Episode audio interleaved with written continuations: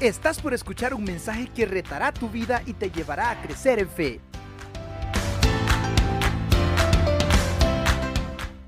Esta mañana quiero hablar de un tema que sé que va a resultar muy importante para ustedes, lo es para mí, lo ha sido en los últimos días también, y ese tema tiene que ver justamente con mantener la firmeza.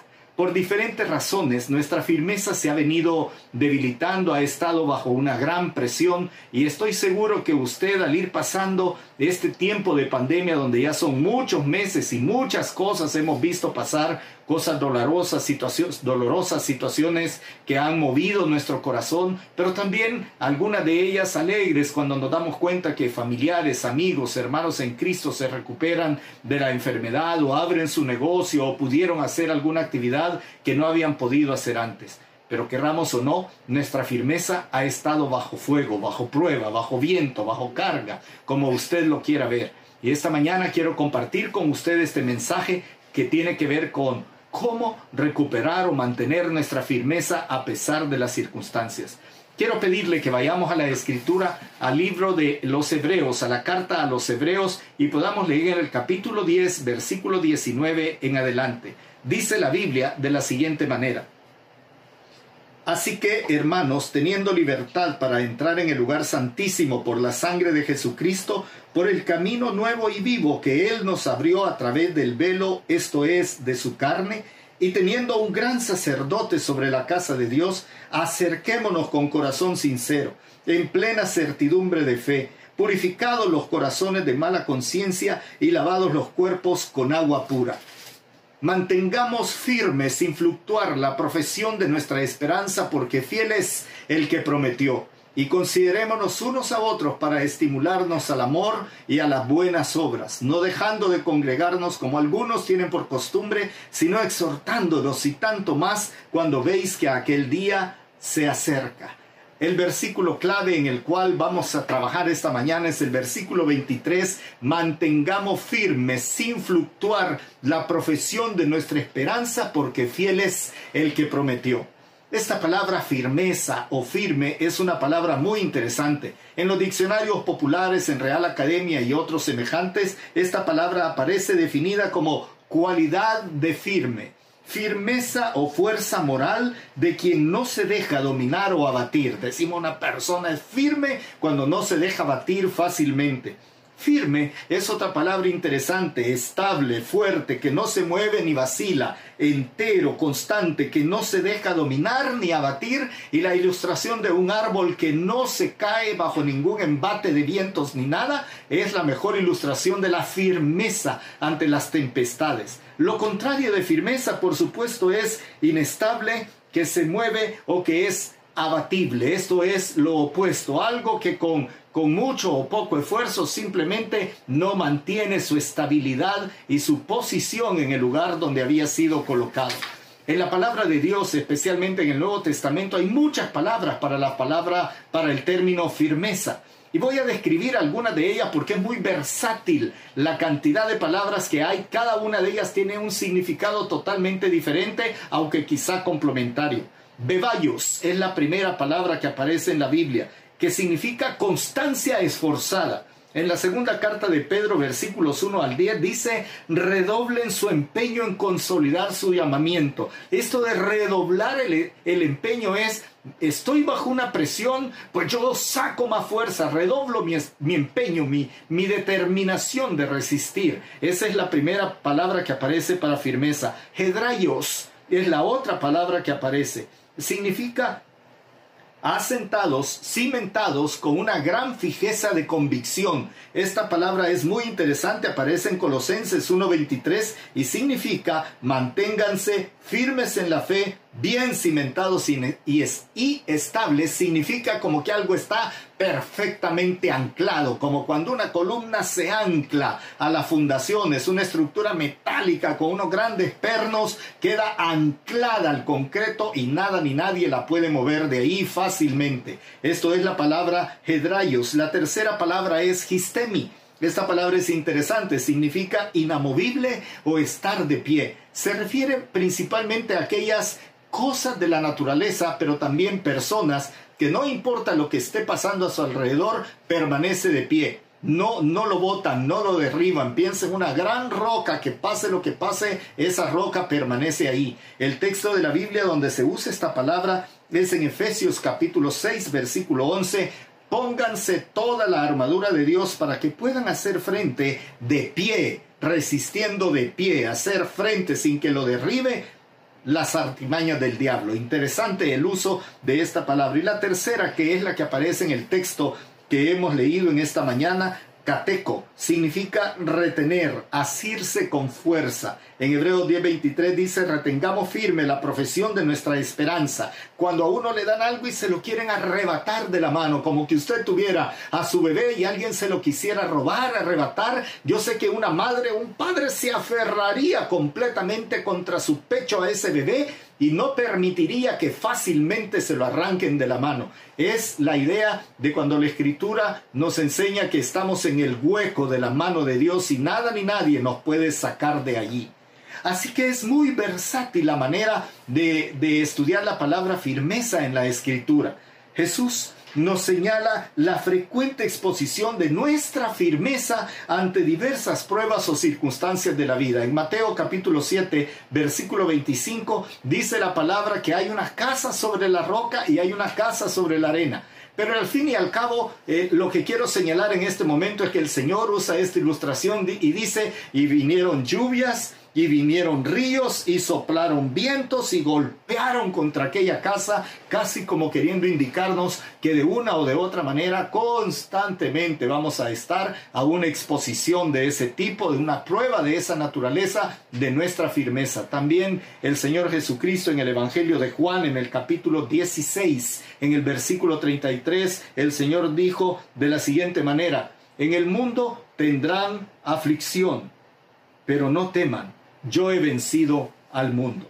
Por eso, después de estar varios meses en esta situación de pandemia, hermanos, y, y habiendo visto al futuro y verlo tan incierto, no solamente porque no parece fácil la lucha contra esta pandemia, sino que nuestros propios gobernantes no terminan de ponerse de acuerdo para dirigir a la nación. No vemos con claridad el futuro económico. Los jóvenes están viendo que se, se puso inestable su futuro, como que no van a poder avanzar. Hay, hay muchas circunstancias que nos hacen temer nuestra salud. Se quebranta no por COVID, sino simplemente porque la firmeza de salud que teníamos poco a poco ha venido menguando y nuestras defensas se van poniendo vulnerables porque estamos bajo una gran presión, hermanos, de todo tipo es que con solo que suene el teléfono después de las 10 de la noche o a las 6, 7 de la mañana, uno sabe o piensa que puede ser una noticia y casi que se debilita ante semejante noticia, aunque no la haya escuchado y a lo mejor es una buena noticia. No sé si a usted le ha pasado esto. De repente estoy dormido en la madrugada y se me olvidó dejar sin volumen el teléfono y vibra ahí por las cuatro y media, cinco de la mañana. Inmediatamente el primer pensamiento que uno tiene es algo pasó, algo no bueno pasó. Esto significa que mi firmeza, mi balance, mi estabilidad se está viendo afectado. Esta mañana vamos a aprender, hermanos, cómo fortalecer nuestra firmeza cómo salir adelante en medio de tanta prueba, manteniéndonos firmes, bien cimentados, anclados, inamovibles como una verdadera roca. En primer lugar, tenemos que entender el aspecto, digamos, negativo de esta circunstancia. ¿Qué es lo que nos hace tambalear? ¿Por qué tambaleamos? ¿Por qué esa sensación un poco extraña de que usted no se siente con la misma fuerza y firmeza que en el mes de enero o febrero o marzo o un abril de este año, que ahora, varios meses después, siente como que tiene más temor, más inquietud, eso significa que la firmeza se ha venido como debilitando un poco, pero ¿qué nos hace tambalear? Ese es el primer punto de esta mañana.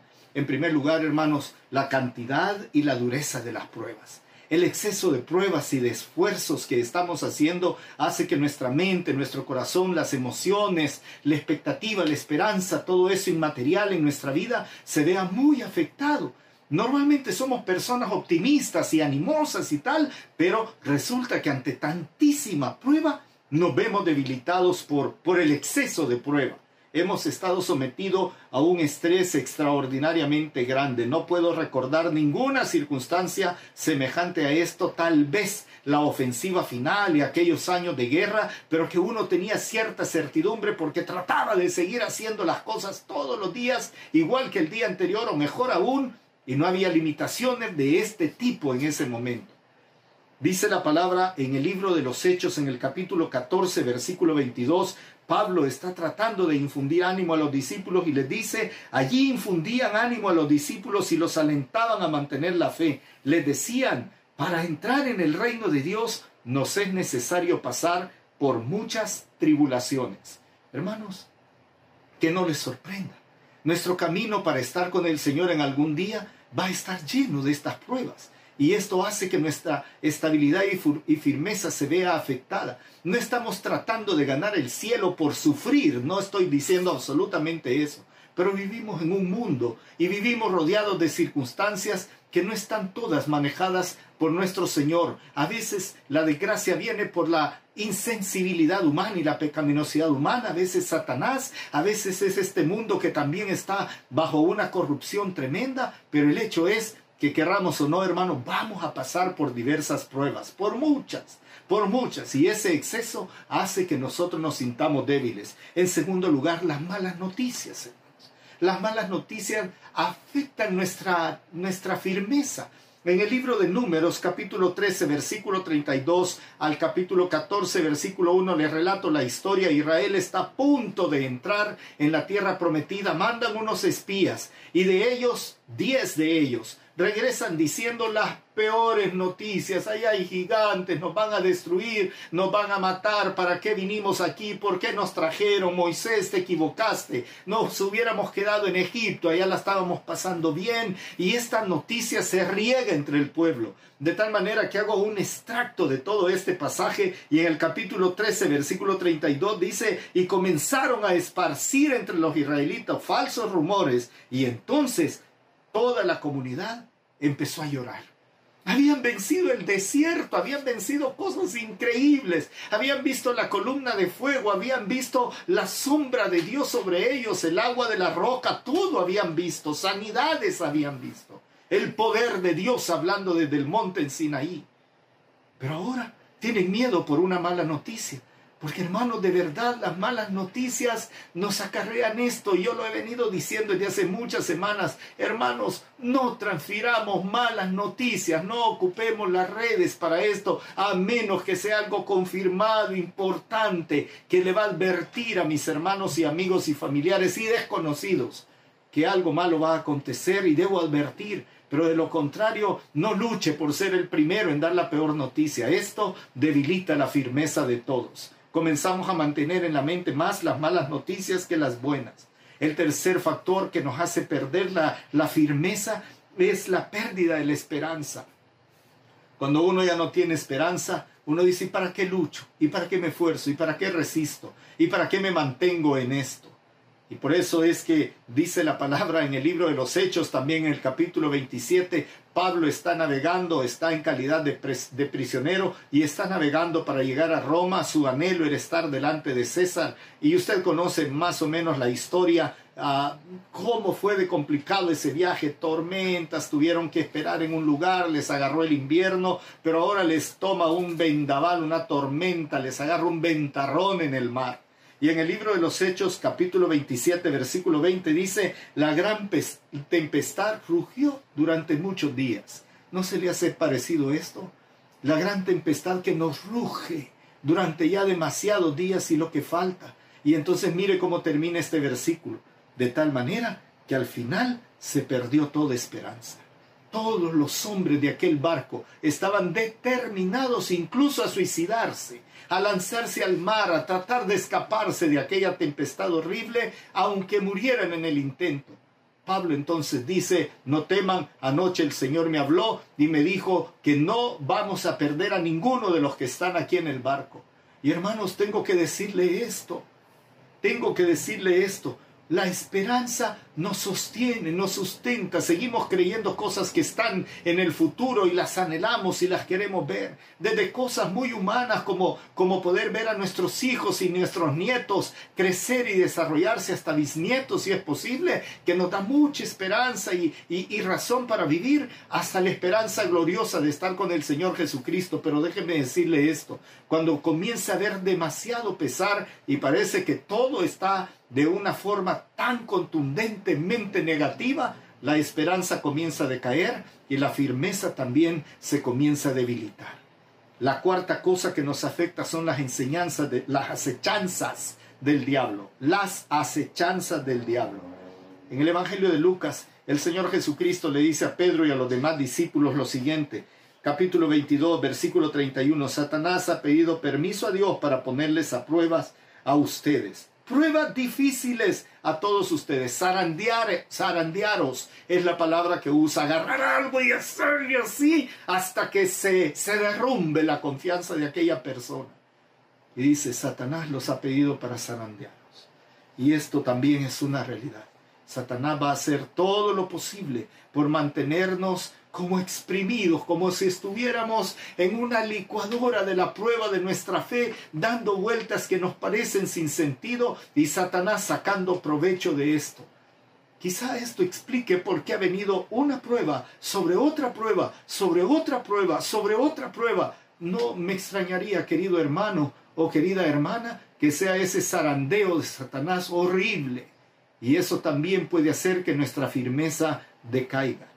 Y la última cosa que quiero mencionarles en esto de tambalear, lo que hace tambalear nuestra esperanza es el debilitamiento de nuestras convicciones. Usted conoce la Biblia. Usted tiene una relación con Jesús por medio del Espíritu Santo. Usted cree en Dios y Dios le ha dado muestra de su poder, de su amor, misericordia y todo. Pero resulta ahora que, que lo empezamos a ver todo de lejos. Se nos van olvidando las promesas de la Escritura vamos viendo más alejado de nosotros a nuestro Señor Jesucristo. Como que la tormenta en el mar de Galilea estuviera no menguando, sino haciéndose cada vez más grande y ni siquiera en forma de fantasma, como dice el texto bíblico, alcanzamos a ver a nuestro Señor y eso hace que nuestra firmeza comience a decaer, nuestras convicciones, lo que he creído siempre de Dios, que tú me guardarás y guardarás mi corazón en completa paz, que tú me sostendrás de la mano, que tú me harás pasar por por agua y todo va a estar bien, se comienza a ver borroso. Es un peligro para nuestra firmeza perder las convicciones. En Efesios capítulo 4, versículo 14 y 18 dice que de repente nos portamos inmaduros como niños, arrastrados de un lado a otro, empujados por cualquier corriente de doctrina. Se dejan llevar por personas que intentan engañarlos con mentiras tan hábiles que parecen verdad. Esto es a causa de la ignorancia que los domina y de la dureza de corazón tienen oscurecido el entendimiento y están alejados de la vida que proviene de Dios. Y esto es lo que nos sucede.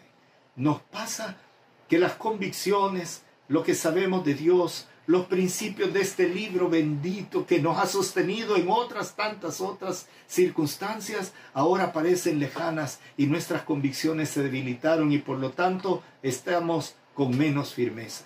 Así que ahí tiene estos cinco factores, la cantidad y dureza de las pruebas, las malas noticias, la pérdida de la esperanza, el zarandeo de Satanás y nuestro propio debilitamiento de las convicciones puede hacer tambalear nuestra firmeza.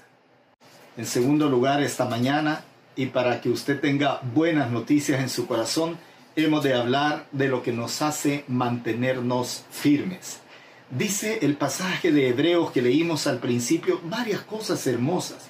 Dice por un lado que tenemos un gran sacerdote que intercede por nosotros. Dice que podemos acercarnos confiadamente. Dice también esta porción linda de la Biblia que, nosotros tenemos libertad para entrar en el lugar santísimo. Por eso escogí esa porción de Hebreo 10 para, para compartirla con ustedes, hermanos. Pero en el versículo 23 aparece la esencia, en la conclusión a la que el autor de esta carta a los hebreos llega para animar a los hermanos. Y es como un Por tanto, siendo que usted puede acercarse con confianza al trono de la gracia, que tiene un sumo, sacerdote, un gran sacerdote que intercede por usted, que hemos sido lavados de toda forma de pecado y que tenemos libertad para entrar en el lugar santísimo. Teniendo todo eso en mente, entonces el autor de la carta dice, mantengamos firme sin fluctuar la profesión de nuestra esperanza porque fiel es el que prometió. Me encanta la, frase firme sin fluctuar. Así que aprendamos qué nos hace mantenernos firmes.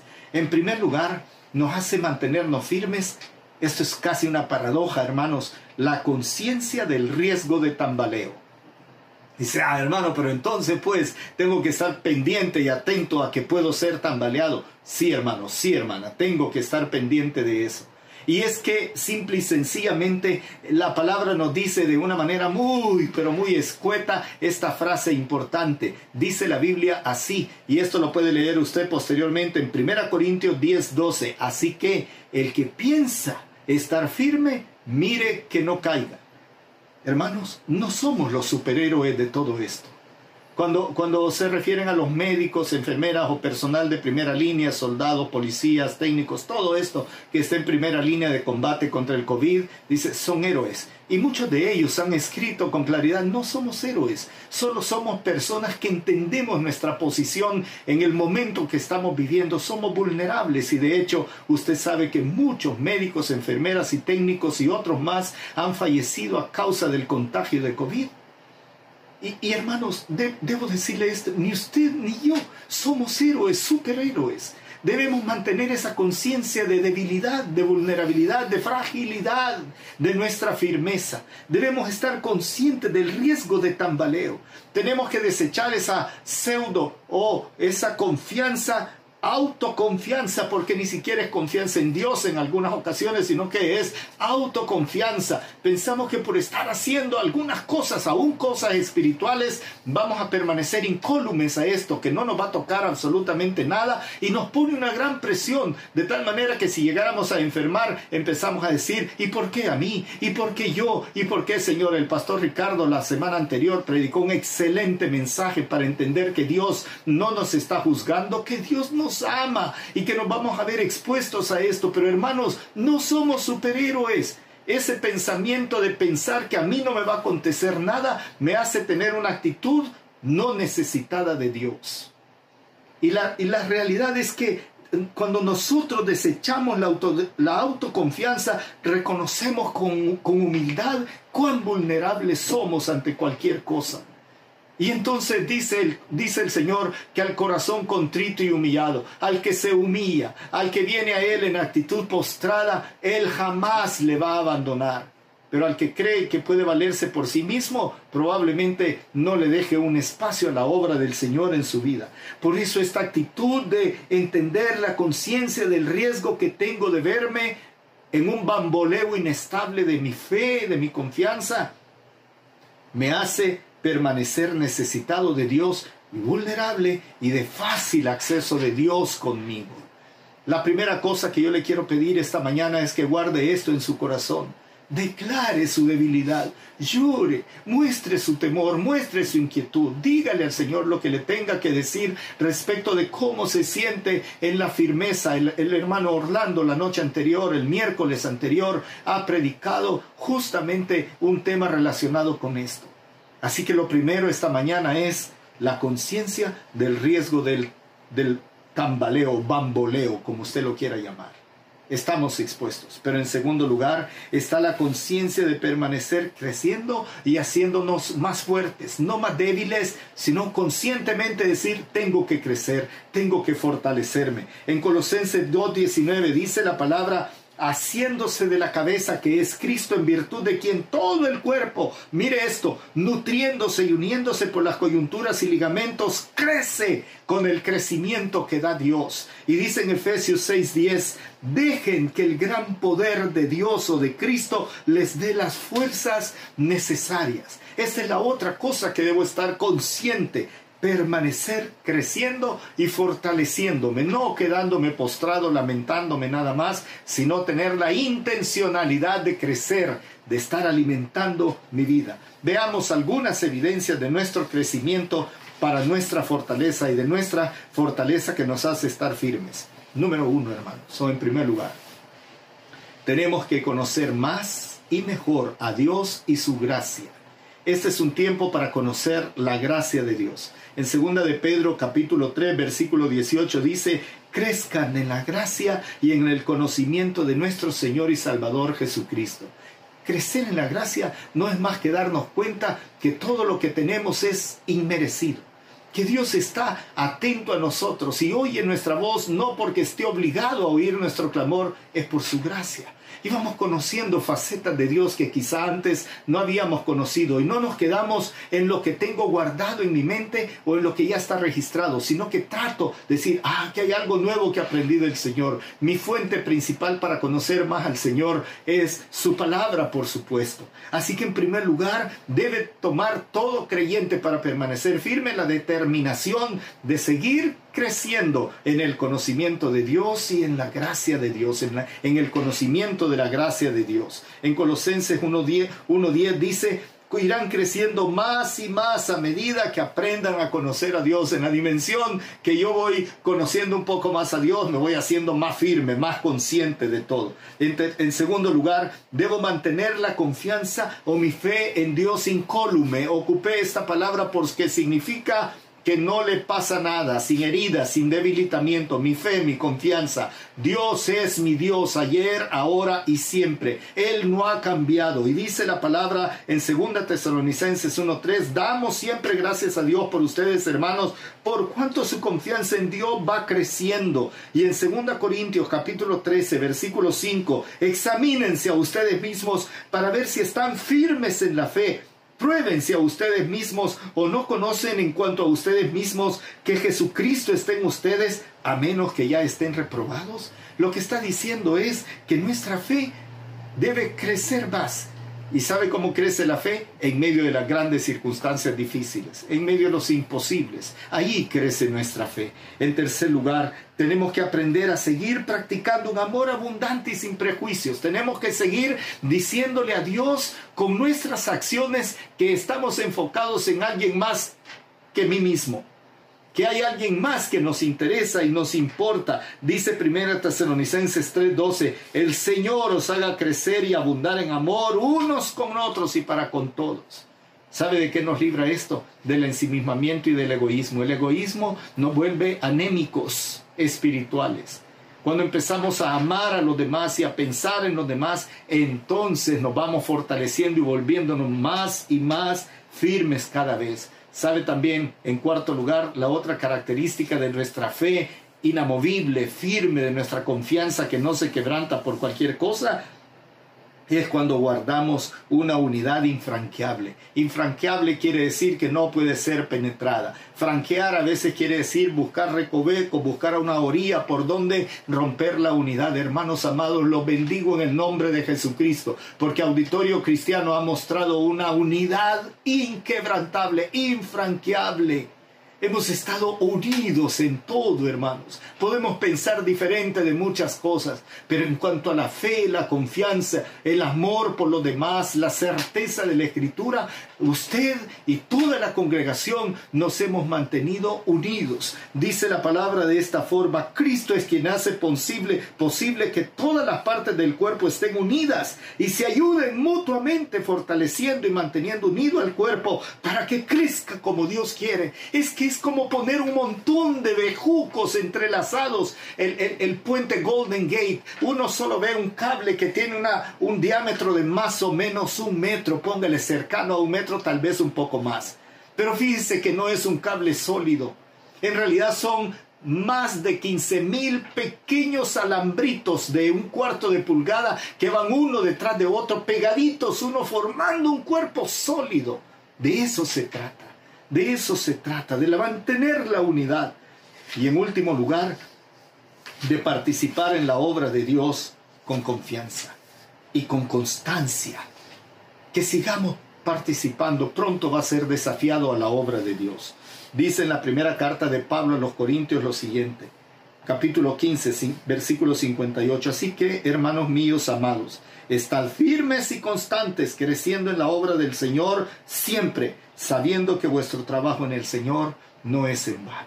Esto nos hace estar firmes. Busque las oportunidades de servir al Señor. Ya pronto le vamos a comunicar otra oportunidad grande de servir al Señor y a los demás. Así que hermanos, así se fortalece la firmeza. Yo espero que después de esta mañana usted tenga más recursos para permanecer firmes.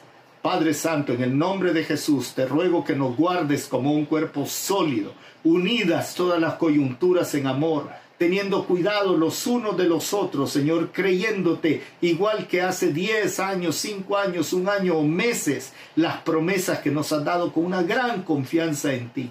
Te ruego, Señor, que te conozcamos cada vez más y mejor y dependamos también de tu gracia para seguir adelante y nos mantengamos firmes a pesar del viento fuerte que nos abate. Gracias, Señor, en el nombre de Jesús. Amén, Señor. ¿Estás listo para más? Acompáñanos presencialmente los miércoles a las 7 de la noche y domingos desde las 10 de la mañana. Somos Auditorio Cristiano.